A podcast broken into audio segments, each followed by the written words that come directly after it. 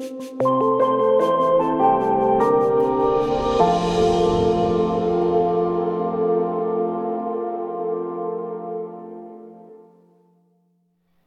a blessing to gather together for worship, isn't it? It's wonderful, and I'm, I'm thankful for the time to sing with leadership from the band, from the choir. Uh, you, you, should know that um, for me, uh, because I have to preach the sermon every week, uh, what the choir sings in the anthem, that's my sermon. That's, that's, so whatever is there, that's the proclamation that, that I get. So my sermon every week is listening to choir. My prayer every week is when I'm praying and praising uh, the Lord, as we did in the first couple of songs we had today. I just want to tell you how thankful I am to be here. What a great place to be. A great time of year to be here, and a great community to be a part of.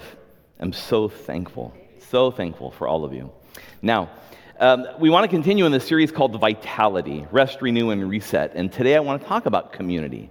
Talk about what it's part, like to be a, a part of a community together. And we're going to talk about that from a text that you likely may not have read before from the book of Zechariah. It's the second to last book in the Jewish scripture, what we commonly call the Old Testament. And this is from Zechariah chapter 8.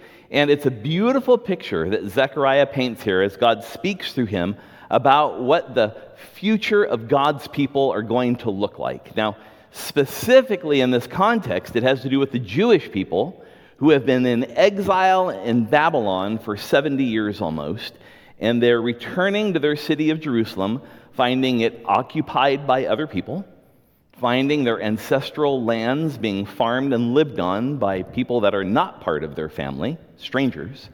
Their center of worship, the temple in Jerusalem, has been destroyed, and nothing is there. This is a city and a place in ruin.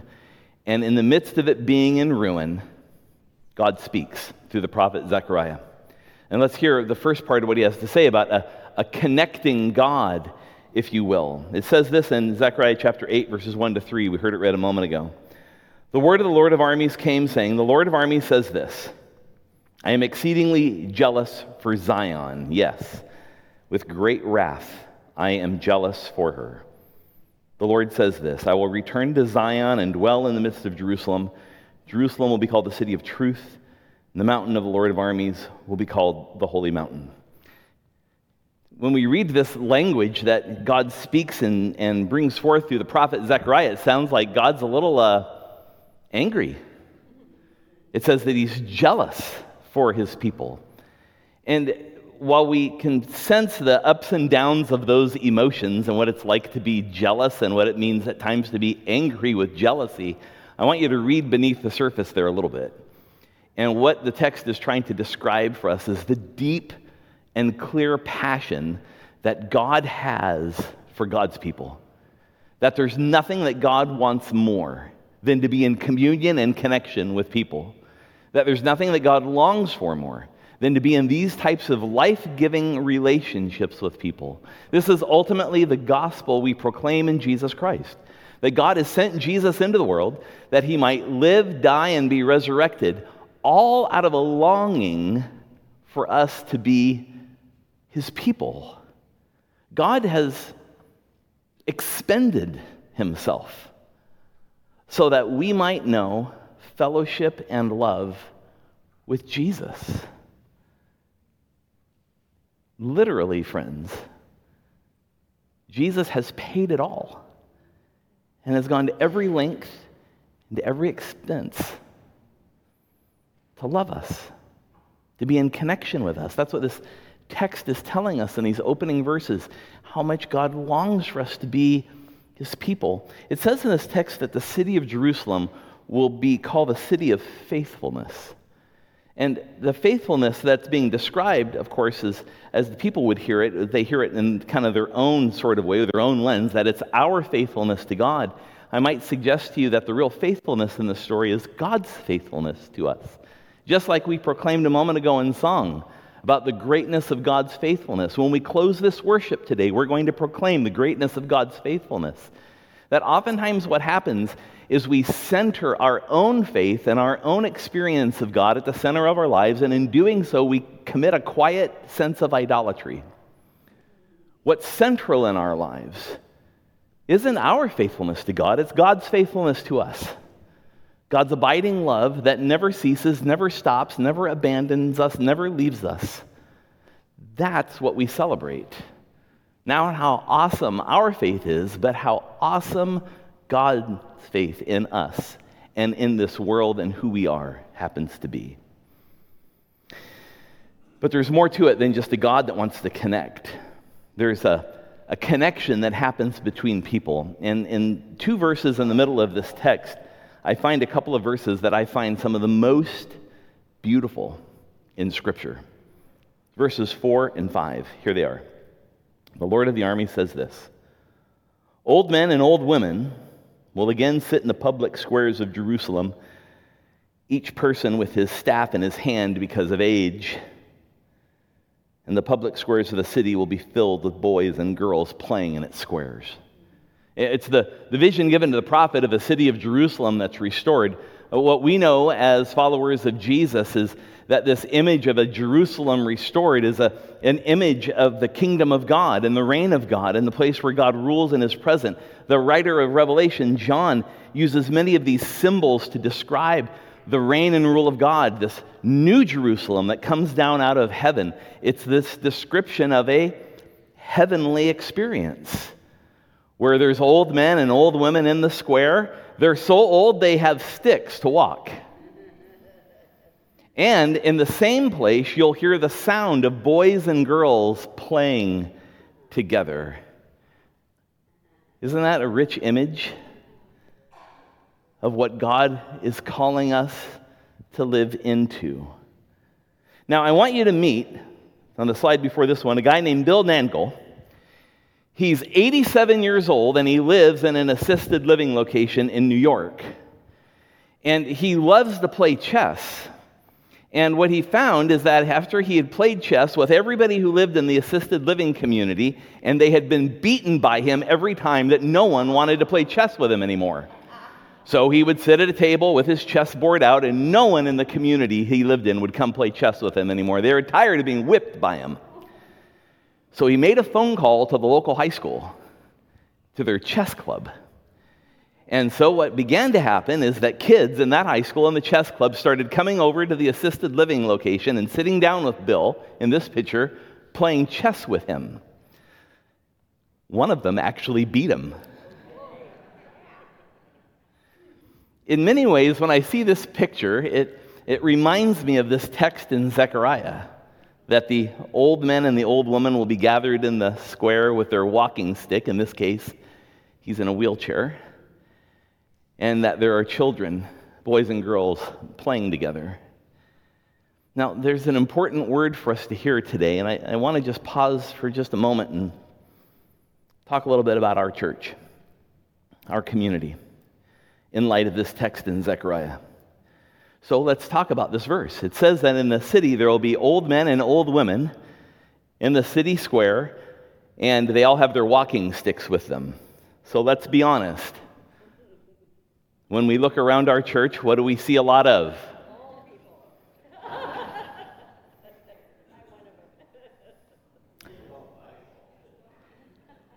Look, there's, there's all sorts of dialogue all of a sudden. This is remarkable.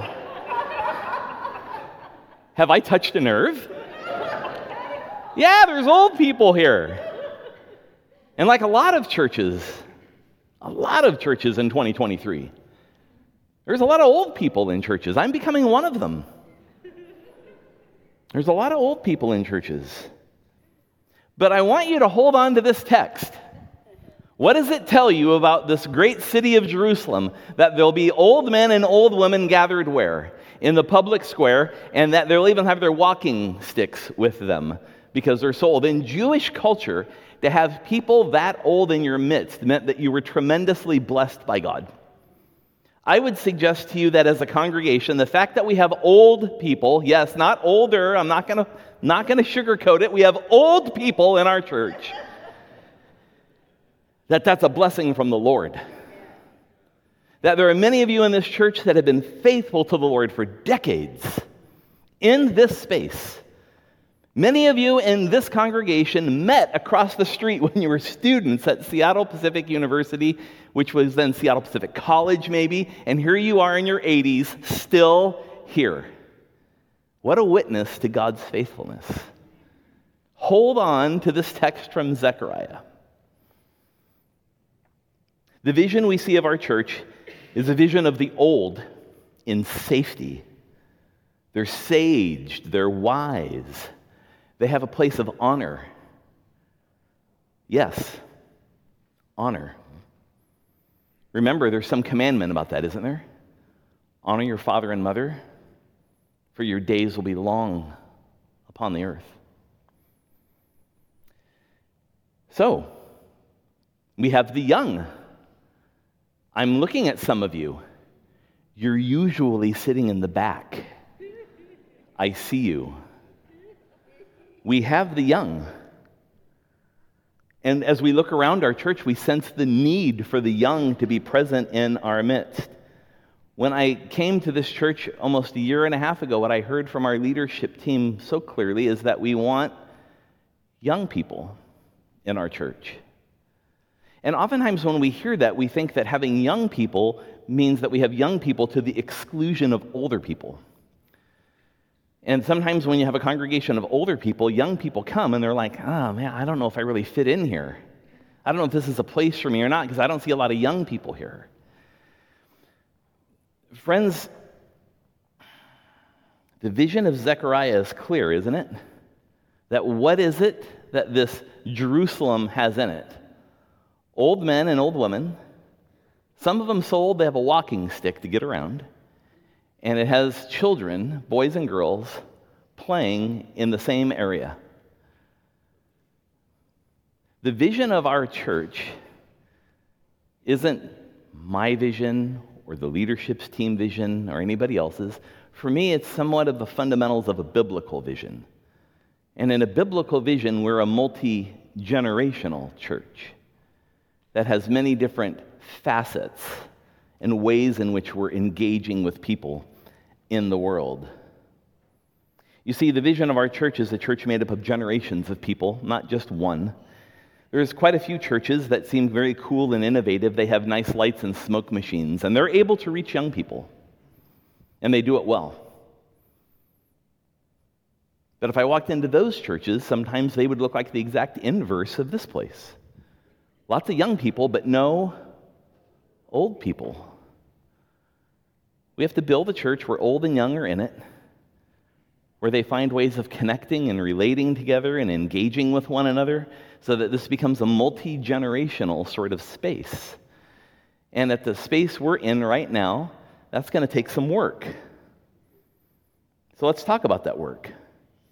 This is the last piece I want to share with you before we have our time between two candles in connecting together in Zechariah's day the people who heard this vision from Zechariah. It's right after the exile. They've come back to the land. Their ancestral homelands are occupied by somebody else, their temples destroyed. Life is in ruins. They are in a socioeconomic meltdown and crisis as a people.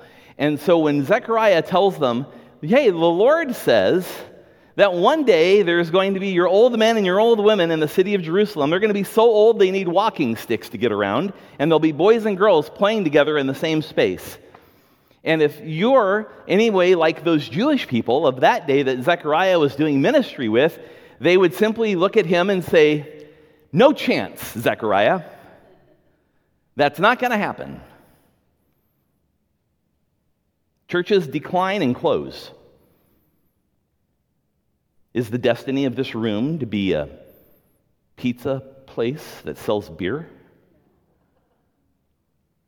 That's the fate of a lot of churches.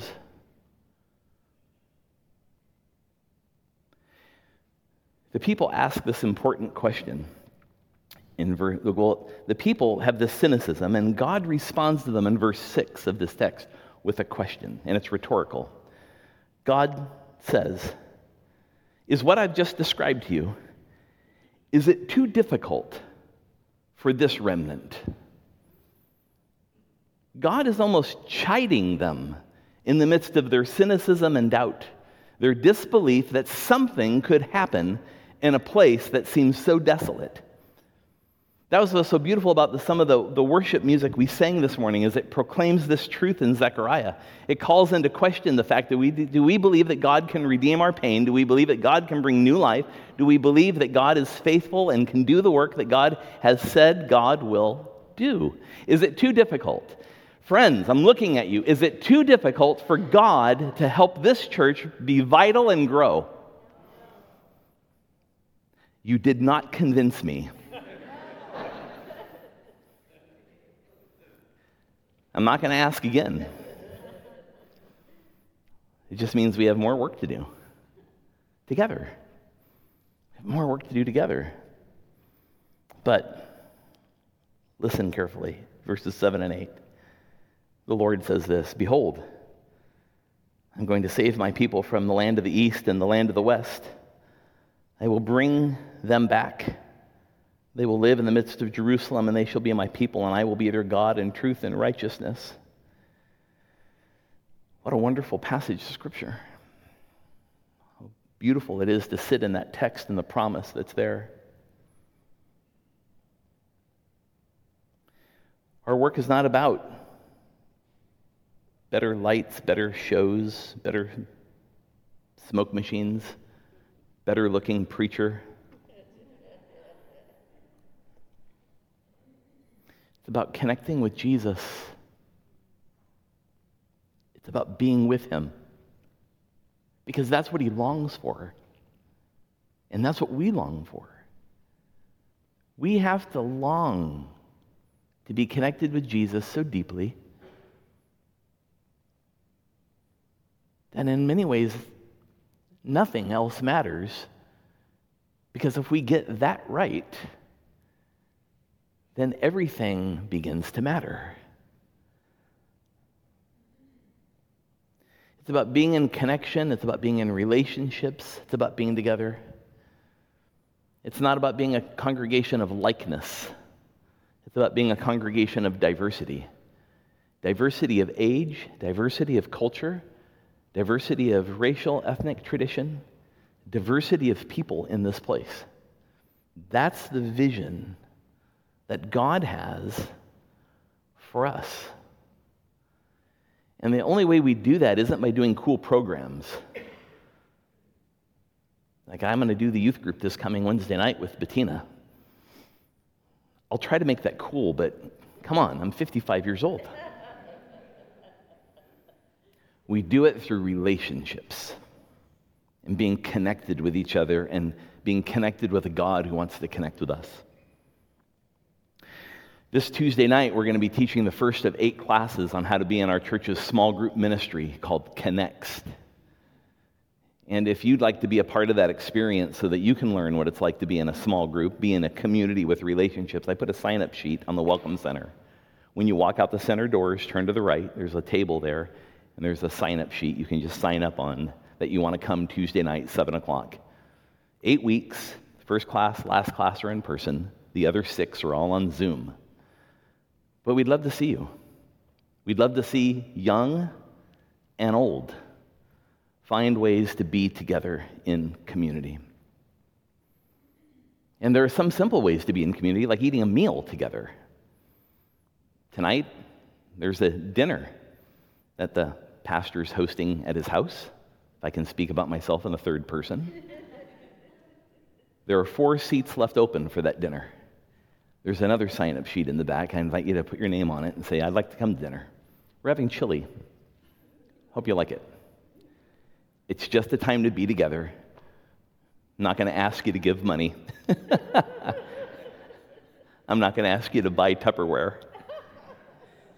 It's just to be together. So, at least here in this church, maybe at my house this evening, young and old, can sit around and be a little snapshot of this picture from Zechariah. Today is uh, an important day for us. It's a bittersweet uh, day in the life of our church. Pastor Stephanie, who has been with us for about two years now, this is her last Sunday with us, and wanted to have a time to honor and celebrate and give thanks for the ministry God has done through her over these two years. And so this Sunday, the testimony that I'd like to share with you between two candles is Pastor Stephanie. Why don't you come on up?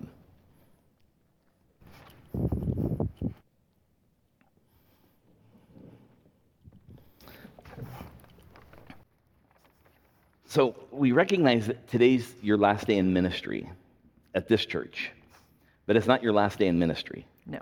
There's lots ahead Yes. and good seasons to come. So when you came here two years ago, in your estimation, right at the end of the pandemic, well, kind of even iffy if it was the end, how connected do you think this church really was? Um, I think we all thought it was the end of the pandemic, but we were still very much in it at that time. Um, and meaningful connections were not really there.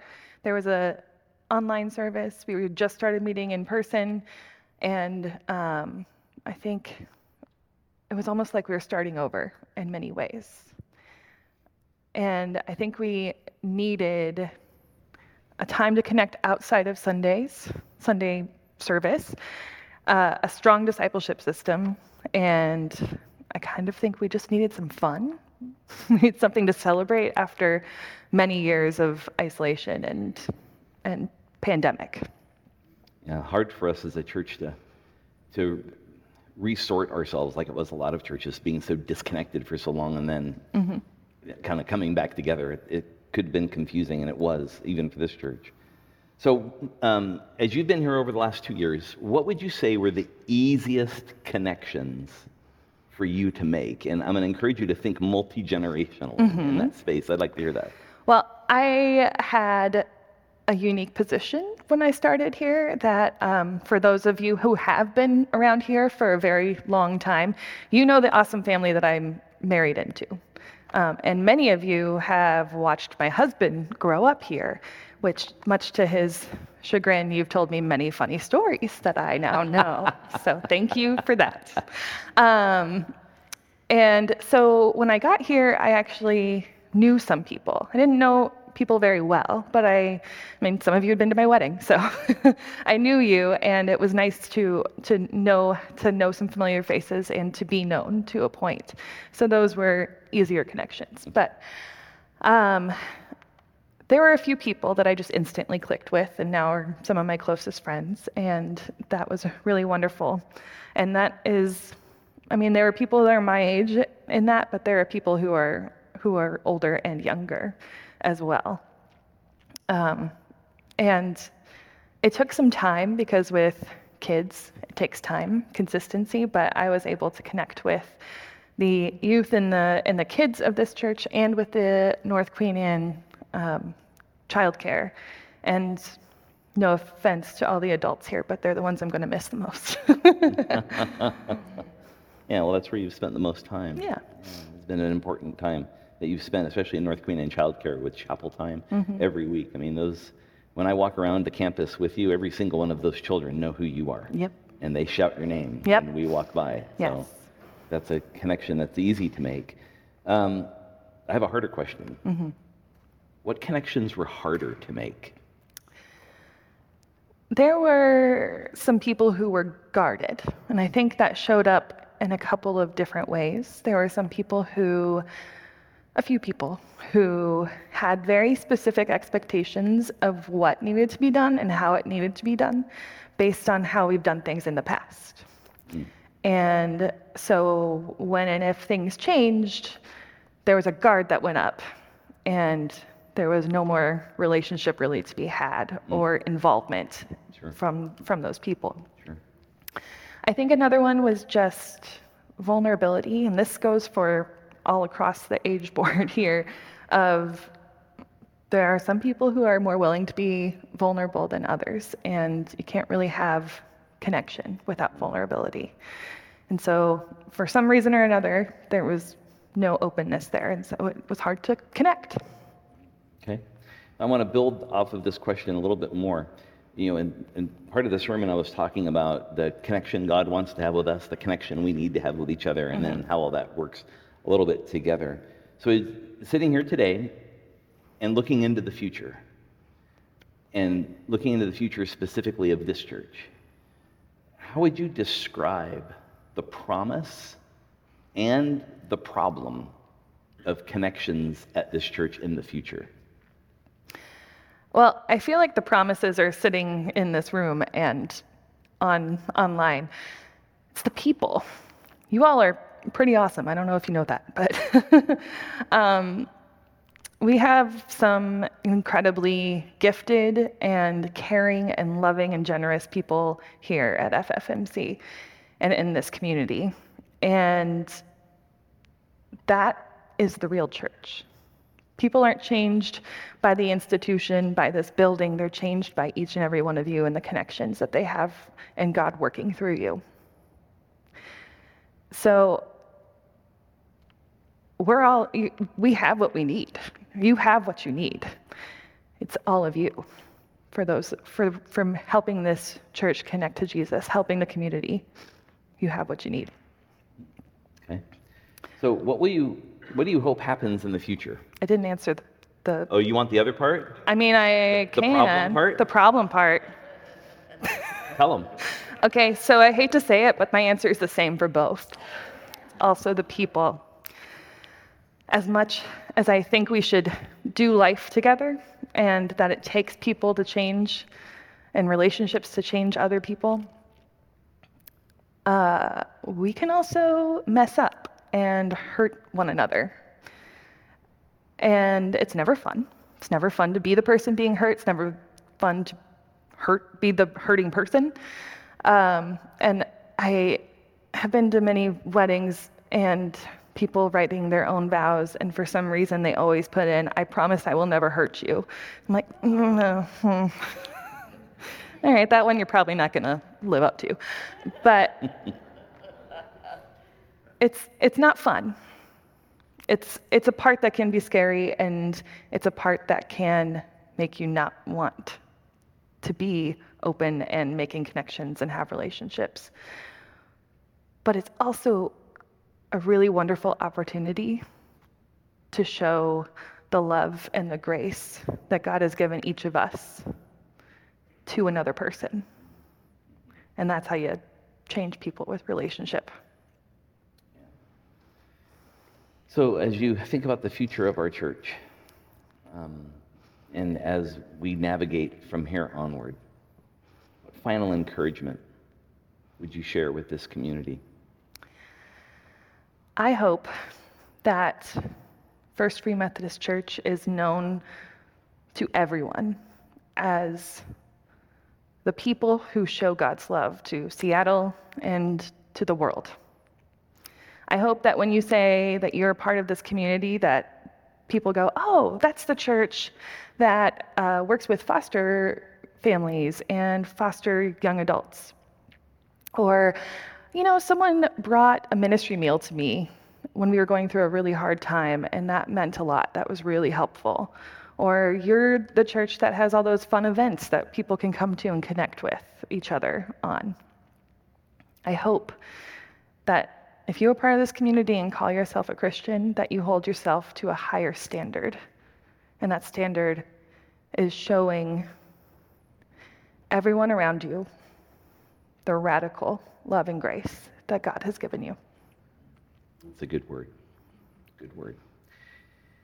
After worship is over this morning, we're going to have a reception for Pastor Stephanie over in the Upper Fine Center. And if you have no idea where that is, you'll walk out the doors to the sanctuary to the left, then wrap around the uh, hallway here and across the, the hallway down to the Fine Center. That's the building next to us. And up there we have cake, including gluten free cake. And uh, we'll have a time of giving thanks and celebrating you in person. But before um, uh, we do that, we want to have a time for prayer with you. And this morning, Pastor Stephanie is going to be celebrating Holy Communion for us as well. And so um, I think it's appropriate that we pray a blessing on you uh, this morning before you lead us in Holy Communion. So we're going to do that by standing up. Okay. Follow me. And we're going to walk out here. Sorry, Jade, to have to move the camera. and we want to have prayer for Pastor Stephanie. Evan, will you come join us? Thank you. And let's gather around. Let's just lay hands on these two and bless them.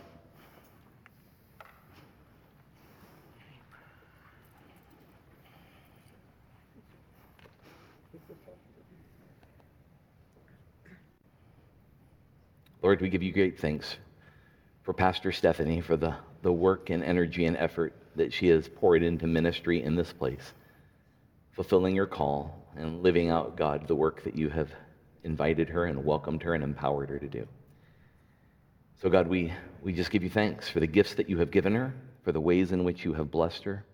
We're thankful for her children, her family, for her partnership with Evan, for the ways in which, God, you have worked in their life over this season. And we entrust them to you in this next season of their ministry.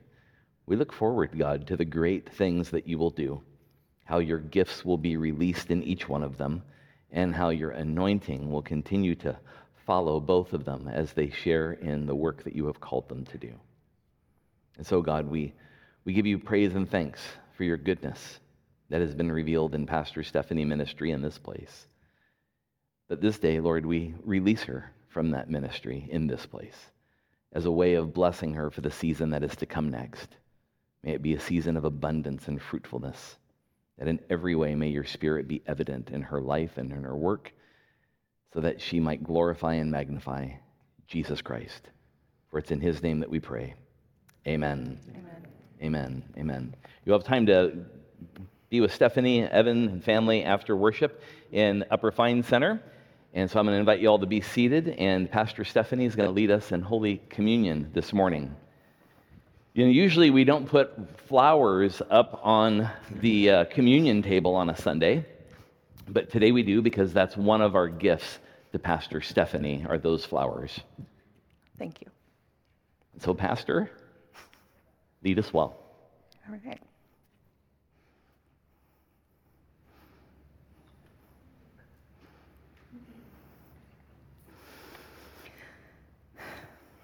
On the night in which he gave himself up for us, he took the bread.